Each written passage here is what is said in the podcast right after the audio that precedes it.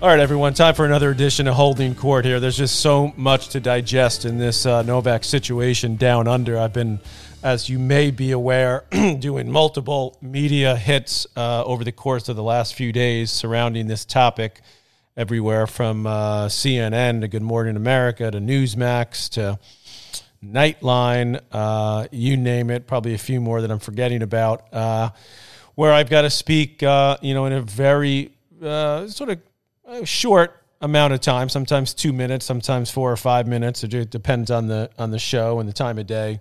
So I thought I would just kind of take a deep breath here for tennis fans, especially, and for sports fans, and sort of see where we are now on Monday, January 10th, which uh, would be uh, the middle of the night now down under in Australia, just a few hours after Djokovic won his appeal. Was he was actually released from this sort of detention hotel that he was in uh, while the appeal was going on. He was allowed to leave and go watch it from the offices of his legal team that he had been able to hire in Australia. So he was holed up. Uh, for the hours that the uh, appeal process went on. So I was able to watch most of it uh, before I had to catch a couple of Z's before I had to get up super early to do CNN uh, this morning, Monday morning here in New York City. Uh, so I was able to watch quite a bit of it uh, on the live stream with the judge. Uh, the two sides. There was a side from on Novak Djokovic's side, which are three sort of older gentlemen from Australia, older white uh, males, uh, which is sort of interesting contrast to the two uh, lawyers that were representing the government. One younger, actually two younger people. One a younger uh, Asian man who was Australian, but uh, I'm not going to guess what his background was, but he's from an Asian background. Of course, many um, immigrants from that part of the world go go to Australia, like they do uh, come to here to the United States. And there was a younger woman as well who was representing uh, the government side of it. Uh, uh at least at the time I was listening to it, she did not speak. But essentially, what the judge said after listening to both sides was that Djokovic did everything that was asked of him as far as uh, filling out the proper paperwork, getting on the plane, going through the visa application, which, by the way, is an onerous process, uh, even uh, in normal times. I've, I've gone through the, the visa process through my connection with ESPN.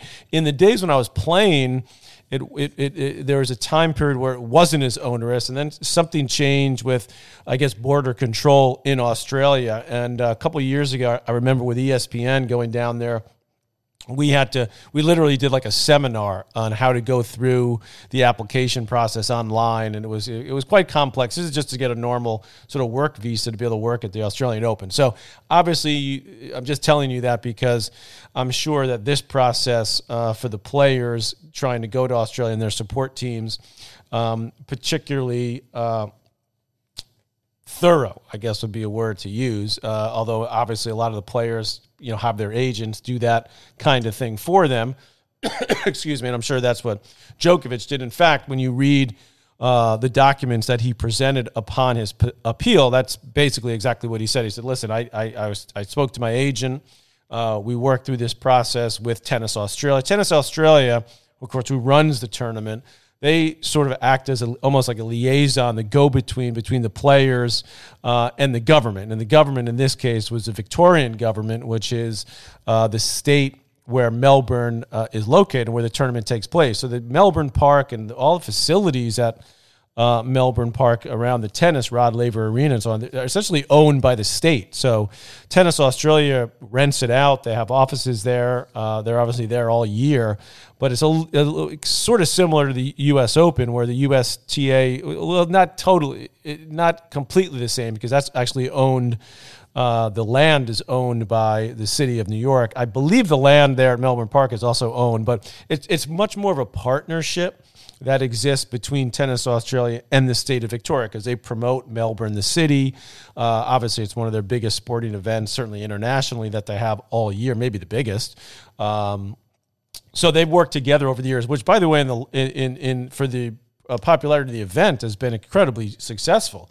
Uh, you know, the event has grown, you know, since they moved it out of Kooyong, which is the old facility they used to play. It was like an old, uh, basically tennis club similar to the West Side Tennis Club here in New York City, where the U.S. Open used to be played. So when they made the move to Melbourne Park, and you know they got government backing that's helped them build a lot of their facilities, uh, their retractable roofs, and so on. So anyway, so Djokovic goes through this process.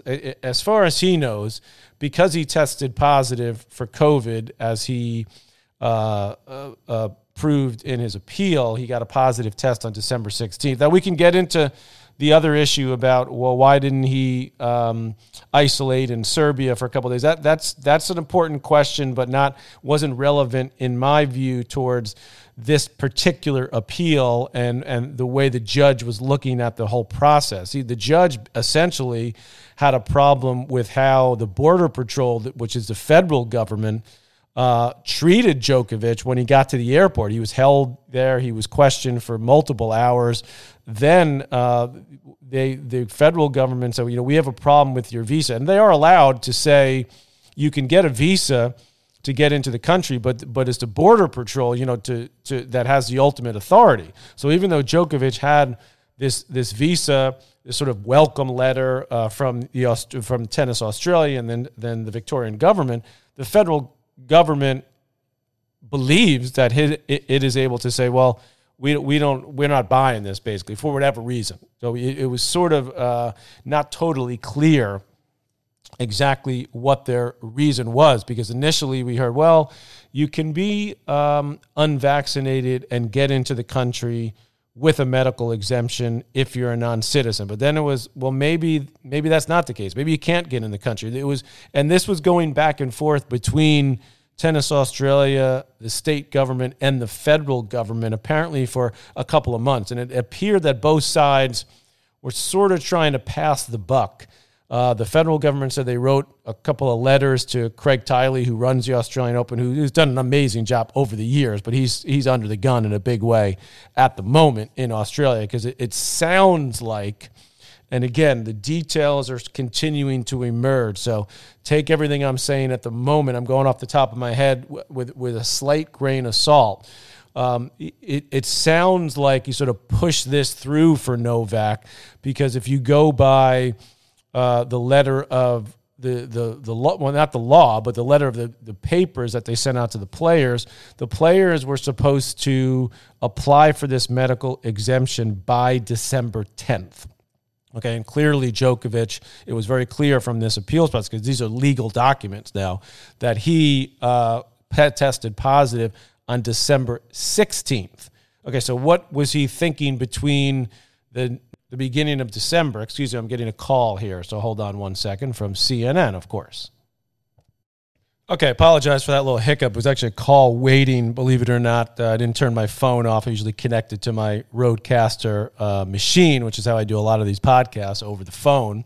So uh, I got a little beep there. It was actually CNN calling. I am uh, going to be going on Mr. Wolf Blitzer's show uh, this evening. That's Monday night. So you may hear this before then, you may hear it after. Uh, anyway, the story continues. So where was I with Djokovic? I think I was just describing sort of what was happening at the airport and why the judge ruled uh, in Djokovic's favor. The judge didn't come out. You know, it, it's been unclear from the documents that have been going back and forth. I think this is where I was re- related to what exactly the rules are. Is it is it can you get a medical exemption? With a medical exemption, can you get into Australia? If you're unvaccinated? I believe the answer is yes, or at least it is for, at least they made this exemption possible for tennis players and part of the tennis group that's coming in. But the federal government is sort of saying, well, we're leaving that to the state of Victoria and Tennis Australia. But then when it came to actually crunch time, when some players entered, and, and very few, by the way, I believe there are 26 total requests for this medical exemption from not just players but players and or support staff. So we haven't heard. I've not been able to find out exactly how many players. Uh, some players didn't even bother going through it, like the American Tennys Sandgren, um, Pierre-Hugues Herbert um, from France, also I believe. Uh, is not vaccinated, and so they didn't even bother going for the this exemption because they have no medical issues. Now, it turned out that nor does Djokovic have a medical issue because it was a, you know, there was some possibility, at least in my mind, that he was going for a medical exemption for, for actually a legitimate medical reason. Um, you know, he had this issue with asthma early in his career. He went gluten free. Whether that was related to a medical uh, condition or not, you know, th- that was sort of up for debate. And of course, Novak had never said clearly one way or the other whether or not he was vaccinated. We assumed he wasn't because he did go uh, out publicly at, early in the pandemic and say he he was anti the COVID vaccine. I don't know if he's anti vaccine in general, but that he didn't feel that it should be mandated and it should be uh, that it should be mandated for travel, so on and so forth. So, uh, all those of us in the tennis world assumed, you know, we were pretty much pretty sure that he was unvaccinated. Now, of course, we're hundred percent sure because he he said it uh, during his interview at the airport. So this is what it came down to. I think the crux of the decision made by uh, the judge when you take into account that it was it was fairly unclear from a governmental standpoint exactly what the rule was, if there is one. I don't think there is one. I think that's the point. Um, but Djokovic abided by all the documents and the application process that was put before him by Tennis Australia through the state of Victoria, which to some degree had been signed off by the federal government, but again, that's that's murky at best. Uh, but as the judge said, and this was sort of an inkling of what was to come early on in the appeal process, the judge said, "It, it, it what more did we want this this gentleman to do?" Referring to Djokovic, he did everything he was supposed to do. He filled out all the forms. He proved that he had a a positive COVID test. Some are questioning whether or not that's legit, but he has the uh, he had the paperwork to prove it uh, on December 16th. And then there's the issue of whether Joe Novak went out and about publicly in the next course of the next couple days, knowing that he had tested positive, because he said in his he said his his paperwork said in the his appeal that his lawyers put together that he tested positive that he took the test on the 16th and he got the result back a few hours later, I believe on the evening of the 16th. Um, so then uh, a, a, moral question for Djokovic, and he's going to have to answer this at some point, as I've said numerous times, is why did he go out um, the couple times that he did for these various events? A panel discussion in Serbia. I believe he was at a, an event uh, honoring some kids that you know tennis players that re- one received some awards all great that he's doing that, by the way. But if you tested positive for COVID, you're not supposed to do that. Is it the law in Serbia? I'm not an expert on the law in Serbia, nor, nor am I an expert on the law in general, though I'm getting better at it considering what I've been uh, going through the last couple days. So the judge basically said Novak was treated unfairly after he'd been talking to the border agents. They they taken him aside into a room by himself. Uh, his rest of his uh, team were able to leave. Uh, I don't know if they left right away, uh, how long they were they were held, but they were able to go to the, the, the, place that Novak had rented for his coach and his trainer and his fitness guy, etc. Um, Novak at one point, you know, they showed the transcript of his conversation with the border agent. He's like, "Listen, I, I have given you everything." that you've asked. I did everything I thought. He says I wouldn't have gotten on the plane if I didn't if I thought this was possible that this could. And of course, a question of how he just so happened to get COVID on the 16th. I guess I guess he was not planning on coming to Australia then. I mean that that's the other issue that's uh, going to be questioned and already is being questioned, and Novak will sort of have to answer, which is, hmm, you I guess you you were planning on not going, possible, okay, but anyway. The judge said, uh, well, the border agents said to uh, this conversation with Novak, he said, listen, and, and, and good for him to say at least says, you know, I, I, may I please talk to my representation? May I please talk to my agent? May I please talk to Tennis Australia? It's the middle of the night. It's four in the morning. Can we wait a couple hours? Can I rest for a minute? He'd been questioned for numerous hours. He'd been on the plane for, you know, 28 hours. He was exhausted, understandably. And that would seem to be a legitimate request, you know, to say, can I, you know, I, I really thought, and I believe he really did I mean, he's not, he's not going to get on the plane if he thinks that this is going to be an issue, obviously. Uh, and that's then the border uh, agent said, okay, you can have till 8.30. And then apparently, according to the documents uh, released, he came back like an hour later, woke Novak up. They had put aside like a cot for him to sleep on, woke him up and said, no, you know, your application's been uh, canceled. You need to acknowledge that right now. So um, that's why I believe it was the the the judge said that they didn't follow the appropriate process and that it was essentially unfair. And I agree with actually the decision. Now, having spent a lot of time you know, studying it, talking to various experts, so on and so forth, I believe that the judge in, in this particular case made the right decision. Now, of course, now we're going to get, and, and then there's the possibility, which still is out there, that the head of immigration in Australia could make, I guess, what's called a personal decision to still kick him out of the country. Now, the Renata Voráčová, the Czech player, uh, got in on the same exemption. She's uh, from the Czech Republic, and she play, actually played a tournament in Australia. Was already in Australia playing a tournament, and apparently, from what I'm told, um, she was at the pool at one of the hotels in Melbourne uh, that they use for the players to stay at, taking a swim, and four police officers came into the pool and told her she had to leave the country. She was being deported. Now, why didn't she? Uh, why was it? I guess they sent her to the hotel, quote unquote hotel, the detention center, the detaining center for uh, refugees uh, that Novak was at. This hotel that was, uh, you know, turned into this kind of holding center which has brought attention to the refugee issue. There's some other people that have been held there. Apparently, there's a, a, a Iranian person uh, who got to Australia at 15. He's now 24, and he has uh, never seen the light of day in Australia. He's been moved around to various locations. He's now at this particular location. So, bringing some attention to that and to sort of the harsh, some of the harsh immigration laws and rules that Australia has is sort of an embarrassment for the government the prime minister of Australia got involved when Novak, of course, got on the plane because he thought he could score. I, this is my opinion again that he could score some political points uh, because 90 plus percent of the population in Australia has been vaccinated. Number one, or at least in Melbourne, and the same percentage of people didn't want him coming to the country to play the tournament. So I think the prime minister sort of was looking at the tea leaves and hmm, I could I could turn this into an issue when Novak arrives in the country, uh, but maybe backfiring a little bit because uh, certainly the world paying attention doesn't look great for Australia.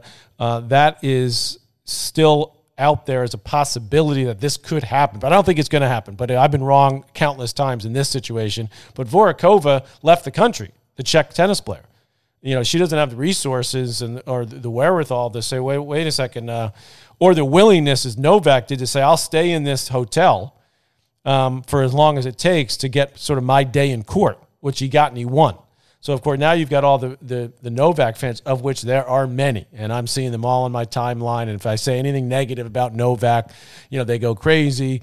Um, but you've got those people that you know Novak can do no wrong no matter what he does.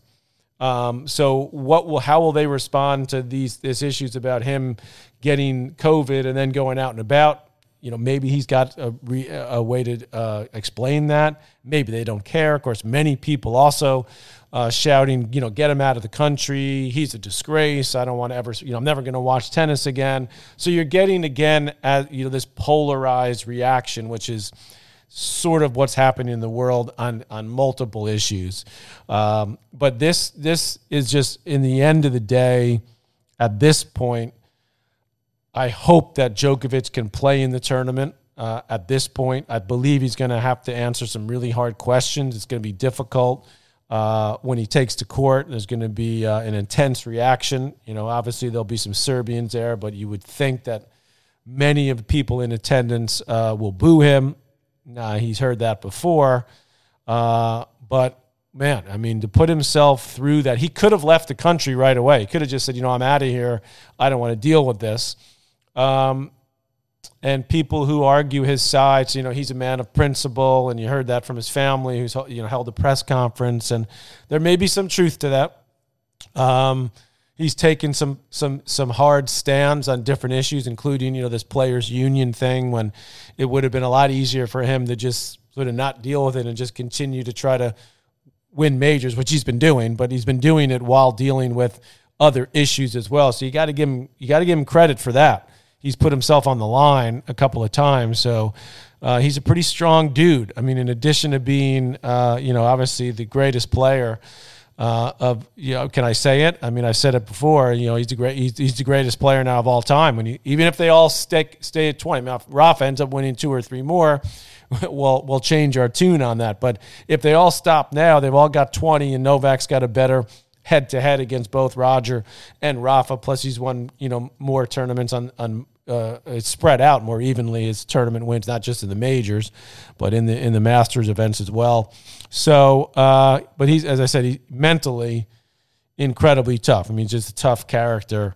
Uh, which is part of his greatness. I mean, all these guys that are at this level are, are tough, obviously, but it, to me, he's he's another level. So uh, I just wanted to give everybody sort of where I'm at, where my head's at. We could go around and round in circles. I will continue to to get guests on to discuss this, more experts in the in the legal field and the political field as well.